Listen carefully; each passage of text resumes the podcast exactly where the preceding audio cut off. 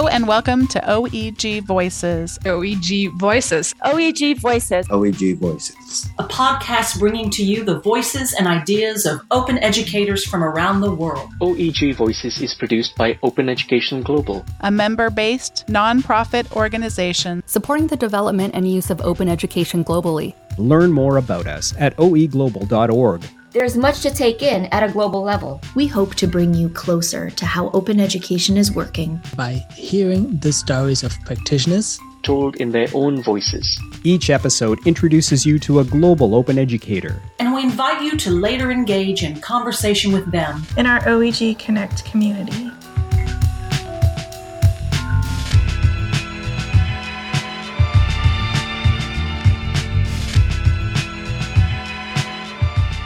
Time again for OEG Voices. I'm your host from Open Education Global, Alan Levine, and I am horribly embarrassed. I am shockingly embarrassed at how bad I am at podcasting because this episode, episode 31, is out of sequence.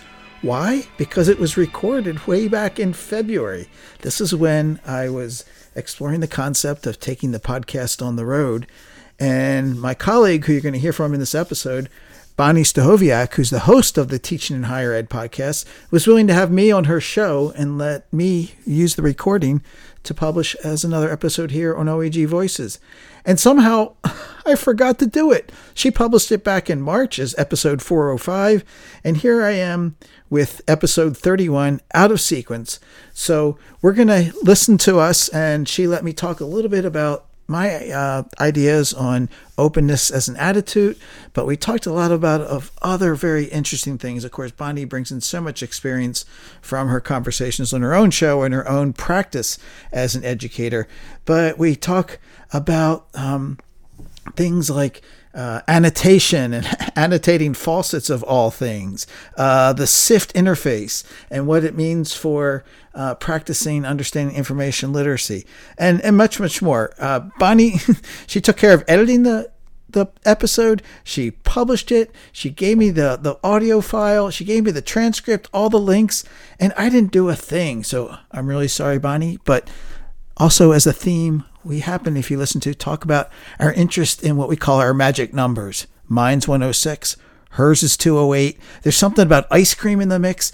Um, and as always, it was a fun conversation. So, again, please, Bonnie, with um, all my heart, accept my humble apologies for being so late in publishing. But this was such a great conversation. I'm glad I finally got around to publishing it. So I hope everybody enjoys this episode.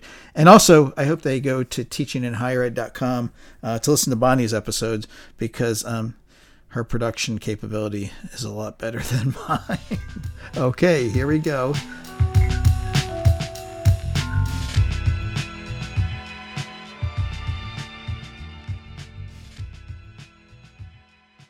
Alan, welcome back to Teaching in Higher Ed. It's great to be here, Bonnie. I understand that you and I are taking this show on the road, although I don't I don't love traveling. What I love kind of doing is sitting down on a couch. So instead of on a road, maybe we're on a couch today, perhaps? Are we sitting on a couch? Sure, we can do that. We, we can sit a, chow, a couch, a lounge chair, whatever's whatever's comfortable. Uh, but you know, I, I, had this thought after going to someone else's podcast of uh, when you do this, like um, as a host, you're inviting someone into your place. And, and yeah, it's usually a Zoom room or it's just, but really, you're the host. And I kind of imagine what would happen if we record it on your couch or your space. And I don't know, it probably doesn't make a difference. We're still having a conversation, but it's just a one of Alan's weird back of the mind thoughts. So I think I think um, one of the things you're reminding me of as we get into talk today about open education more broadly is really entering into other people's spaces. And as you were describing that, you know, coming to join someone on the road or, or kind of take a little bit of perspective taking, it is just dawning on me right now that in some ways I did some of that work before the pandemic. So I can vividly remember when we switched from using Skype, which was audio only. our technical setup switched so we would do Zoom. And then I found it really intriguing that there would be some people who had a very strong preference for having that simulated eye contact and being able to see that. And then some who were like no no no no no. And it it was very drastic. I didn't I didn't do a complete uh, analysis on it, but from memory, a lot of it was that men seemed to, and maybe it was just the happened to be the men I was speaking to, but really liked to have the eye contact, and then women tended to not. Just just in all generalities, and so I can remember being very surprised when we made the switch, and then someone, can we turn the video camera? And I thought, oh gosh, I have no makeup on and just look terrible. And one person going, you look so different. I don't know what it is, and I'm going it's because I look horrible today because I didn't know I was going to have my camera on. But really, now just so much more of an ease with the most of the time now the camera is on and an ease with, yeah, I'm going to show up however I'm going to show up that day. But really, there is that intimacy of entering another person's space. And for some people, that was a that was really a not a welcome invitation and um, but I, I enjoy it. I enjoy it mo- most of the time. I enjoy it and it's also painful but in good ways you know to be experiencing that not just with another person but also then trying to envision which i try not to do too much you know the, the people who are on the other end. So as we get started in this conversation i'd like to invite you to just share a little bit on open education. Do you see that as a movement and or do you see it as a way of being? Is it both? Is it neither? I i, I would love to hear you share a little bit about that. I i will. I, I kind of want to pick up because that dynamic that you described to me it's one of these pitfalls where we find it's you can't be assertive about either being right because i have had really brilliant conversations through audio only through the skype or um, whatever means where it was just the conversation that made it felt like we were all there. And so that can work. But uh, there is something often in conversations where it is valuable because we don't have the body language in audio only. So there, there was something valuable about being able to see the person we're talking with. So I don't feel comfortable saying absolute whether either one is correct.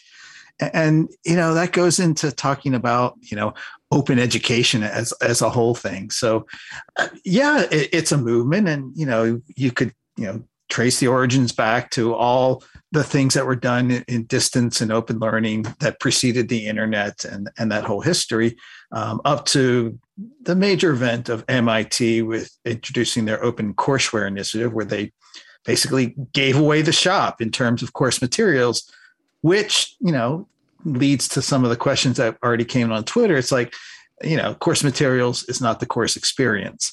But that that was an impetus, you know, and as of lately, you know, the thing that's been the big energizer to, to no secret is the concept of open textbooks and, you know, addressing student needs of affordability at the same time giving faculty the customization to not just take what publishers shove at them. So yeah, yeah, it's a movement because I guess, you know, it's a movement because, you know, maybe not everybody's on board or not everybody understands it.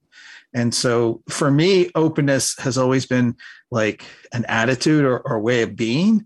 That doesn't really answer anything for, for people who want to understand what open education is about. And you know, it's its broadest aim is, you know, the simple thing of making it accessible to anyone, you know, regardless, and, and not as a, a commodity, but also that it's more than materials, that it's, you know, practices and ideas and, and, exchange. But for a long time, it's felt like the focus has been on the things, the pile of things. And it it used to be learning objects, and you know, then it was OERs and and it's textbooks, and they're all important and they're all things that are key to the work that we do.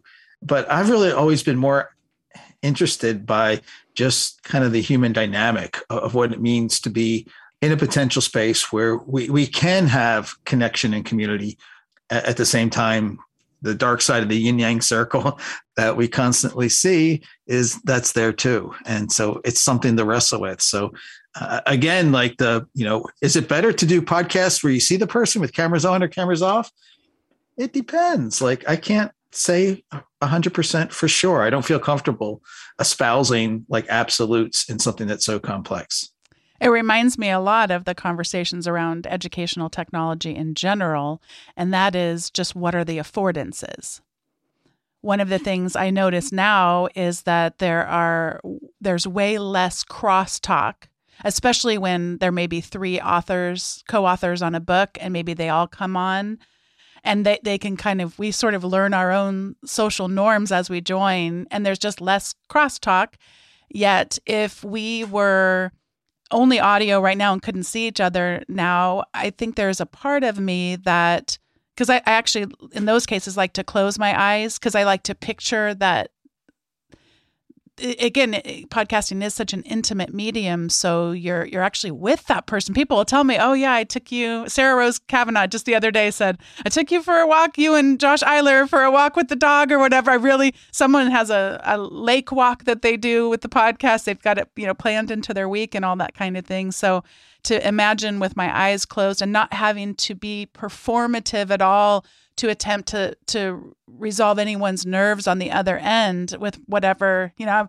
I, I also had to be really careful actually early on doing what today we call I would call classroom observations, but this was a computer training company, so we didn't call it that. But but sitting in people's classes because the more that they were really getting me to think and and challenging me in a really good way, the more my eyebrows would go down. So I had to train myself to like eyebrows go up while you're taking notes because it, it was it was actually more of a compliment if the eyebrows were down because it was like oh wow you're making me think really hard and um anyway so I think about those affordances and and and those kinds of ways that that you know people might come across. So this actually takes us to and by the way the question that you had mentioned um yeah about using open ed open educational resources when you know what would students feel like they're getting? And i think there's a lot we could say as far as creating those experiences. And i i tried to use the word being a curator a lot.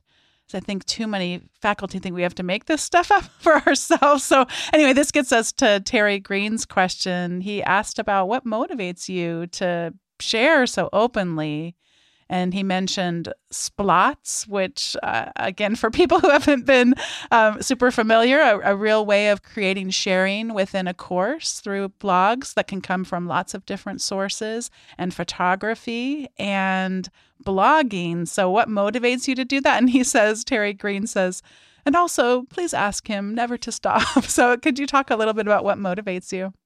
Terry Greene does because he's so he, he's so nice and generous and, and such a, a, consummate. And I've gotten to work with with with Terry a lot. I, I guess it's the things that happen that are often unexpected. And so you can't go to a thing like, oh, I'm going to start sharing stuff. So people contact me and they use my pictures on books or they, you can't go with the expectation of happening. So the magic of serendipity is when you're not looking for it. And someone responds you know it's as simple as you know it used to be the old you know um, when blogging was the rage and teachers were starting to do it and students would be blogging about you know an author they're reading then the author would join the conversation. I mean that would change the experience for an incredible number of people just to have that glancing unexpected blow. So i i kind of live for those moments. I don't know. It just it always since i started this work it just seemed the way to go. It just seemed like that that is what I can do. And what I like most want to do is like do it in a way like I don't want to sound like, oh, I'm promoting my stuff or my stuff is great. And it's not about me, but a lot of it is um, sharing the way I always thought I was influenced by Jon Udell, brilliant computer scientist who had this concept of uh, what happens if people narrate their work, meaning and we might have even talked about this in our first episode, see how blurry my memory is, that often, you know, in many fields, but also in education, um, you know, we're pushed towards, you know, publishing the final paper or getting the presentation or the video or the thesis. And so, what happens to that whole journey of things that you learn the wrong turns, things that got left on the cutting room floor that you did to get to that point? And so, we often don't capture that and you know not that i want to turn into a life recorder but you know to me it always helped when people um, i respected or just followed or learned from would sort of share how they went about challenging problems, whether they're technical, whether they're about, whether they're pedagogical. So they they sh- sort of share how their mind works in a little bit, and that always appealed to me. But mostly, what I found, Bonnie, is that there's some mix of kind of participating in other people's spaces, you know, and it, it can be as simple as, you know, joining a Twitter thread or, blog, you know, commenting on a blog or giving someone feedback. Those are really positive ways in the open field to participate and contribute that don't involve publishing or picking licenses or all that stuff, but just a small level of giving back to someone else because I think it creates some virtuous cycles. And uh, what I found, and and you know, one of the things I wanted to talk about is, is you know, it's so easy we say, oh, Twitter's terrible today. It's horrible. It's a dumpster fire, and it is in places, but in many other places, you find such warmth and generosity, and so it's a complex environment. And there's something about that and, and other social spaces, you know, to some degree, you know, I, I don't even need to name them, that, you know, somehow I read someone who reads Bonnie, and then I see their conversation. She looks interesting. And then all of a sudden I start following you. And then I'm kind of tapped into the people that you have conversations or share with. And to me, that just seems to be like like increasing the potential serendipity power of what can happen to you. And I just think doing that in a way that doesn't like become a full-time job, but does it comes back in, in beneficial ways, but it takes time. And to me, that's just what my experience has been, but I can't really say it works for anybody else. So to, to Terry's end, you know, sharing pictures. Well, I just always, I liked photography and I just started something inspired by a colleague of just trying to take photos every day, not to, you know, notch a, you know, a board on the wall. Cause I, many years I'm like 340 out of 365, but devoting time effort to say like i'm going to step away from my work for 15 minutes i'm to go outside and look for something interesting or i'm going to um, you know i'm looking around my room and just like is there some detail i've been in this room you know how many thousands of times but the way the light's falling on the floor or the way those books are arranged you can always see something new in a familiar space and to me that's always it's been a useful creative you know driver for me uh, I, again, but I can't say that works for other people. And so, but it's just become a habit and, and a thing that sustains me. And I, I know when I'm in ruts with uh, my work or my project, when I come up with something, I think I can just, you know, my wife always calls it disappearing down the rabbit holes and, and finding one thing that leads to another to another. I, I kind of pay attention, especially online, to things that just raise my curiosity. And so, like, you know, random pictures from the Library of Congress in my new browser tabs. I love those. It's this Chrome extension. And it just makes me stop and think, like, what is going on in that picture? And so I, I like the creative juices that come from that. I want to have you help me through something I've been thinking about. So by the time this airs, I'm fairly sure this episode will already be out. So I will have already done this. But as of today, our recording, I have not. I spoke with Remi Kalir yesterday and his project Annotate 22. And what we spoke about in that episode is that one of our children annotated the only faucet in our entire house that has a separate faucet for hot than it does cold. And unbeknownst to me, they had gone upstairs, printed it out from my fancy label printer. I didn't even because they they can access that and I mean it's not like someone has to be sitting there to log them in or anything. It's just a label printer. And so I've been wanting to take a picture of of that. But candidly, right now, our recycling bin is overflowing in that particular room. So I'm waiting until that gets taken care of and everything. But I, I, keep thinking, like, I want it to be special. I want it to be special. I don't know how to approach this. So if you have something that seems rather ordinary like that, I mean, although it's special because it's annotated and everything, but it's a faucet. It's a bathtub faucet. How how might you go about approaching that from a photographer's eye wanting to be able to see it differently. How what would be some ideas you would give someone of wanting to capture this in in a, some unique kind of way? Well that's, that's a good question and put me on the spot because i think you know and to some degree photography is the act of you know cropping out from the world in detail. And so it's how you the framing is always important. So you know it's do, do you fill the, the, the image as much as possible with this uh this faucet to emphasize what's different? Or do you put it way down in the corner to show where it fits into its larger surroundings? Um do you think of some curious object like um like a lego figure that you can step on it, sit on top like he's trying to do construction on it? You know sometimes it's changing the light in, that room. Um, you know, of course in you know that kind of room you may not have the option but things can change whether you do it in um, in bright daylight or you could you know you could go in at night and illuminate it with a flashlight and make it kind of spooky you know it doesn't always work sometimes you're just looking at something and um, you're saying uh, i just don't there's nothing there so you, you might take it for fun and it, it might work out. You might be able to edit it. You know, I do edit my photos. Other times I know I, I've been outside usually, and it's just something about the light. And something says to me, there's a picture here. And I don't know what it is. But if I maybe I need to get down on the ground and, and change perspective. Maybe I need to shift so it's more backlit than frontlit.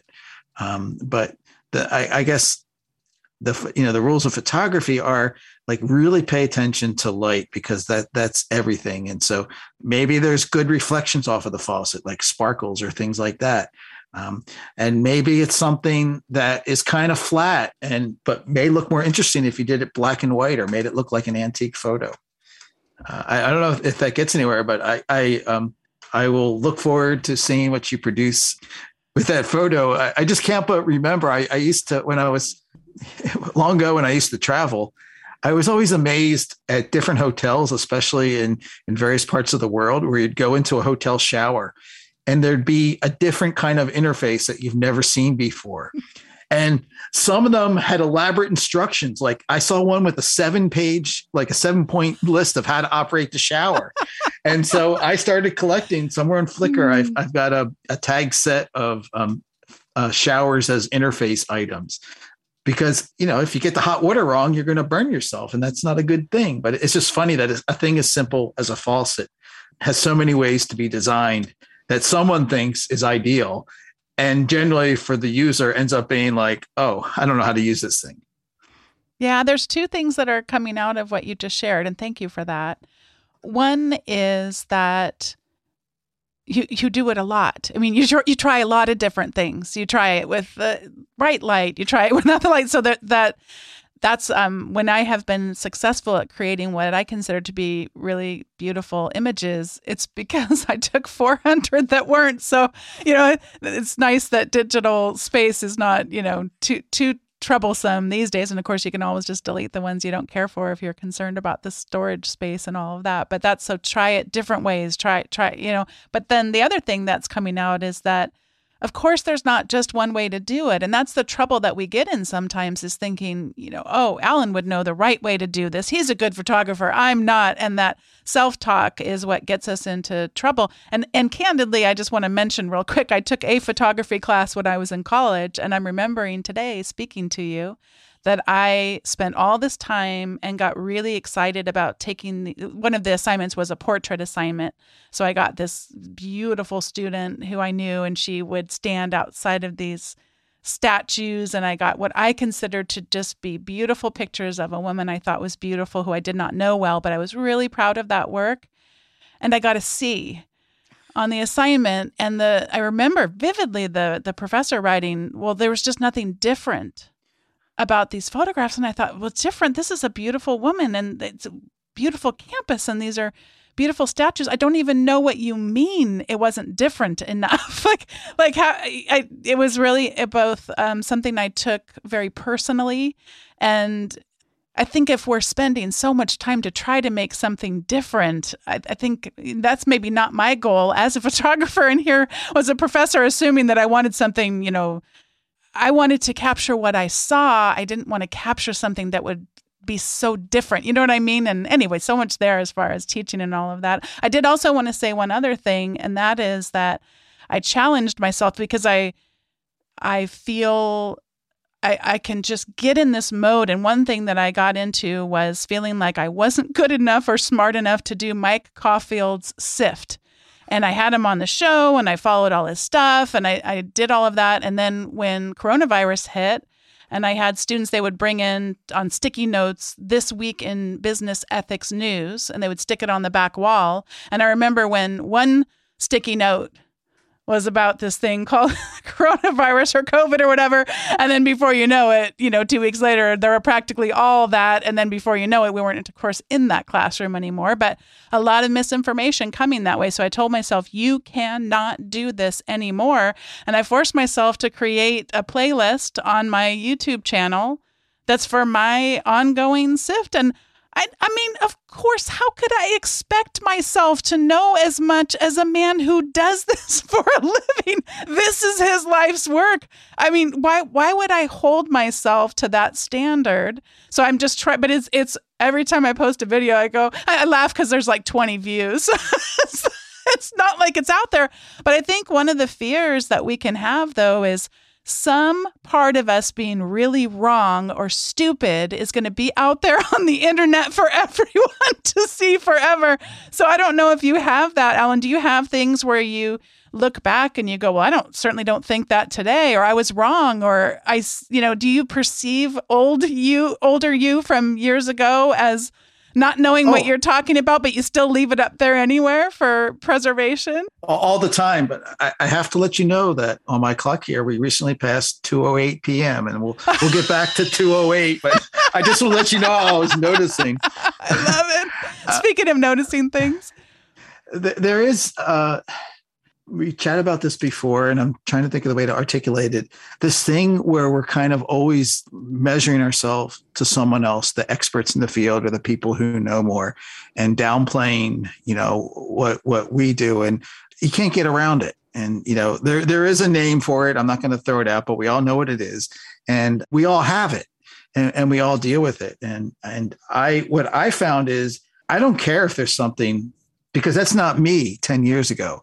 So if I have something and I will find things I've written before that I've been wrong, that I disagree with now, but that's okay because I'm not a clone of that person. I mean, I I'm I'm different and that was part of where I am now and I don't mind being wrong and you know, I I found in my teaching that it was is quite beneficial to mess up in front of my students. Like you know to, to do something wrong to run the technology wrong to have something break because i show them the problem isn't failing it's the problem is like you know not trying to remedy or, or work our way around it. So we we kind of have this self built in uh, idea of perfection that we can that we can be. And so i, I kind of tried to be just be kind of a goofball where, where appropriate and so not to take myself so seriously that I think I have to be this perfect person. My blog posts are, are riddled with typos. When I go back and see old ones, it's like I don't have time to fix them all, or you know, there, there's broken links. But I don't think I have to be this perfect entity. And I, I think, you know, again, but you have to come to this on your own. You have to find and develop you know your personality. And you know when you look around you and see your colleagues and you're like in all of you know i'm in all of mike caulfield. Like i can't phrase things like him but i shouldn't try to. And so we you have to get to some point hopefully where you kind of cultivate and develop your own confidence and your own uh, approach to things. And, and, i've i found long ago with, with certain things and this kind of may feed into the one of the questions that came from um, from Joe Murphy.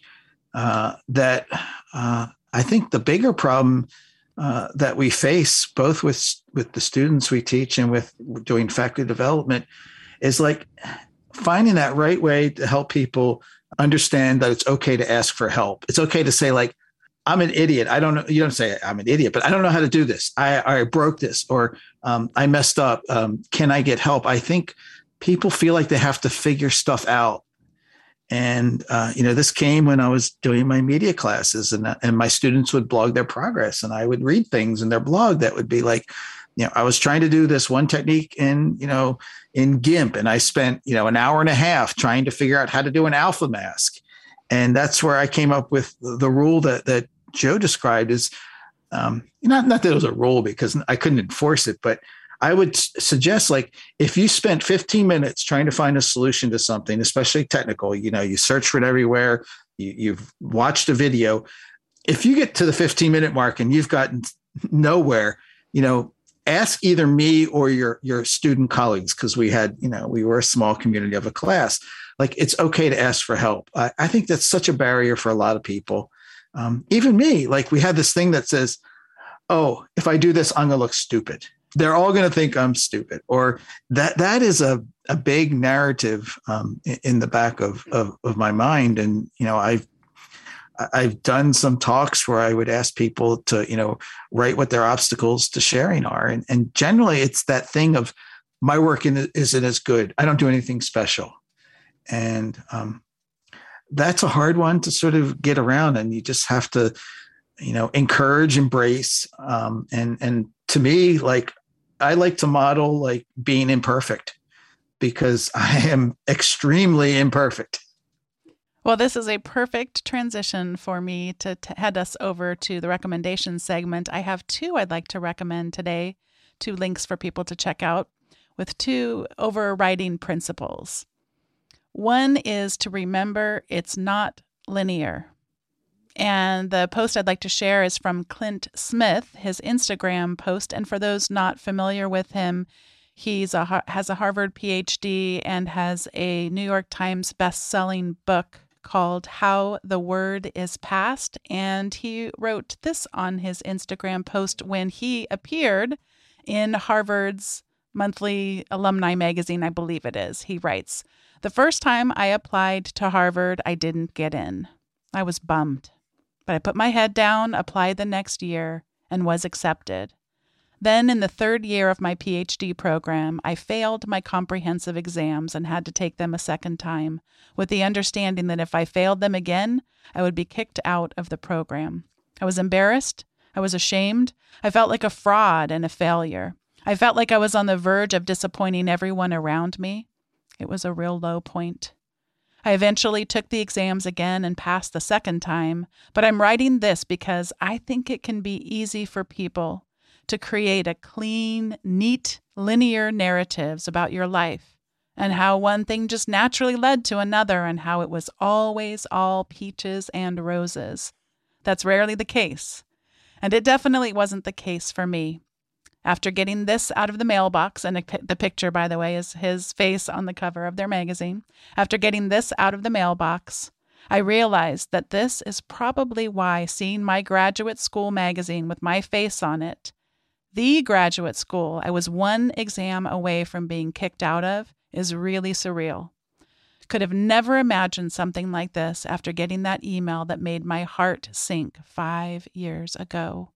I'm grateful for those who held me down in those hard moments and who reminded me that no matter what happened, my value as a person was not contingent on being affiliated with any school, any program, or any degree. Thanks to Ed Magazine for the generous feature and interview, Wild Times.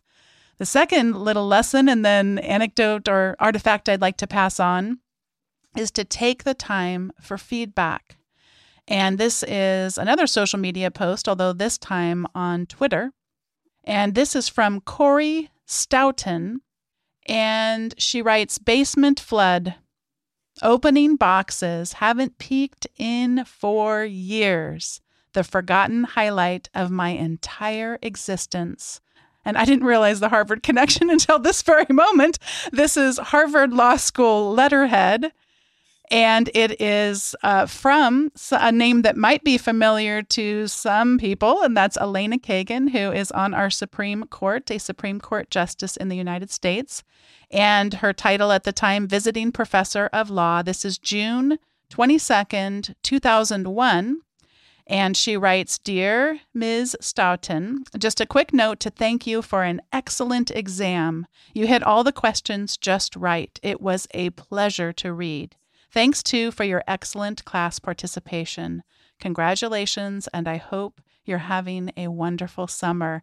And this reminds me a little bit, Alan, of earlier when I told that story of the theater professor telling me that my portraits weren't. I mean, these are things we carry in our minds and our hearts, and that they either can affirm our value as human beings or they can detract from our sense of value and contribution. And so I'm just going to say we got to take that time for feedback and just imagine we could wind up in somebody's either literal or digital file cabinet someday and, and let them rediscover the ways that we're edifying their lives and their work. That's beautiful. And it it takes some experience to get to that point of saying whether your photo instructor had that opinion, it's like that photo mattered to me and and there was something there that, that is important. And uh, I know I couldn't do that as a student. Like I can only do it as a much older student right now. Thanks for sharing those. Uh, I did. I scribbled down some things. I, I, I like you know looked at links I you know I've been saving in my pinboard. I still do social bookmarking. Uh, the first one is this site called I never heard of this Youglish.com, and this is one of those things where like I find out I don't know stuff every day.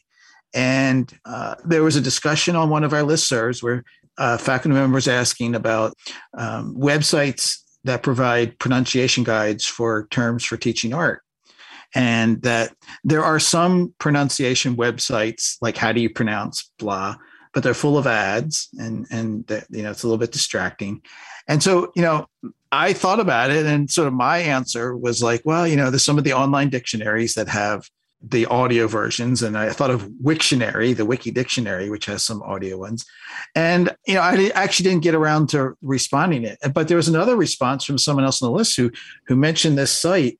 And what it does is it archives selected uh, videos from YouTube that have that word and they must be searching or using the API to get them in the transcript and you can find art terms. So, you know, I found chiaroscuro, you know, um, which I remembered from art class. And, you know, you can, it has like 180 different videos where it has that in context. The, the beautiful thing about that is that it's helpful for understanding the pronunciation of the word, but you get it within the context of another discussion. And it's available in like 12 or 15 languages. So for people like if I ever, you know, travel to France or something and I want to understand some French words, I can sort of get them from there. And so whether the resource is any good or not, it's that continual reminder is that like I don't know almost anything about anything on the internet. There's always something else out there. The other project I, I kind of stumbled upon, and, and again, like I come across these things, I look at them, I poke around a while, and I kind of register them away in the back of my mind. But the Open Syllabus Project has been um, mining this huge archive of uh, of syllabi from classes, and they're ones that are publicly available from institutional websites. And but what they're doing is they aren't making the syllabi public because they are they do belong to people, but they've sort of analyzed them and, and pulled out metadata from them to get things about like what are the most popular readings assigned in a particular class or at a particular college? Or which of these are how many are using open textbooks? And so it's an interesting way to use data in a way that sort of respects um, the privacy of the people who created these. Unlike you know the homework sites which just scavenge student work and publish it um, without their consent. And so th- there is a way. I mean, they have a call for people to share their syllabi if they want to contribute. But I, I just thought it was an interesting project and a clever way of using a large data set to provide insight. So th- there's things that, you know, come along that I, I, you know, I just, you know, the eyebrow goes up and the hamburger menu, you know, gets clicked on. And, you know, if, if anything, that kind of curiosity is is something that you know I, I hope you know I'll know I'm losing it if I, I kind of just shrug it off because that that's been the the magic juice for me. Hmm. It has been such a pleasure to get to have continued conversation with you in lots of different ways. And I'm so glad we got to go on the road today and sit on a couch and get to connect in this way and, and be able to share this between both of the podcasts feels really special to me. So thank you so much. I'd like to thank Alan Levine for once again being a guest on today's episode of Teaching in Higher Ed. And I'd like to encourage you, if you've not already, to subscribe to the weekly Teaching in Higher Ed update, where you can receive the show notes from today's episode, which there are lots of great links in this one as well as the recommendations that show up on the episode, but also some a collection of recommendations that are growing over time that don't show up on the show, a little bit beyond what we cover here, as well as some quotable words and other resources. So head on over to teachinginhighered.com slash subscribe. And thanks once again for being a part of Teaching in Higher Ed. I'll see you next time. And thank you, Bonnie, again. I'm gonna do my outro over your uh, your outro music too, and then I'll have my own music, and then we got crossing podcast and everything. But this has been another episode of OEG Voices, uh, podcast produced by Open Education Global, and we like to feature uh, the voices and the people behind Open Education, and we publish them online at voices.oeglobal.org, and then we ask you to join us in later conversation with them in our OEG Connect community, so we can have even more discussion. Um, and so I also want to let you know that my intro and outro music, separate from Bonnie's music, uh, but her podcast is also licensed Creative Commons uh, CC um, by NCSA. So thank you, uh, Bonnie and Inside Higher Ed, for letting me use uh, the soundtrack you recorded. But the music I added um, is a track called Magic Numbers, um, referencing both 106 and 208. Um, I uh, Magic Numbers is a track by a artist named Alcove, found on the Free Music Archive, and is license uh, attribution, uh, license Creative Commons attribution non-commercial share alike. So all these licenses fit nicely together. And so thank you again for anybody listening to this episode. And just to go to show that um, Bonnie's production of podcast is a wee bit better than mine, but I'm learning. I'm trying to catch up. I am open in all of this, and I hope everybody else is too. Thanks again, and we hope you tune in again to another episode of OEG Voices.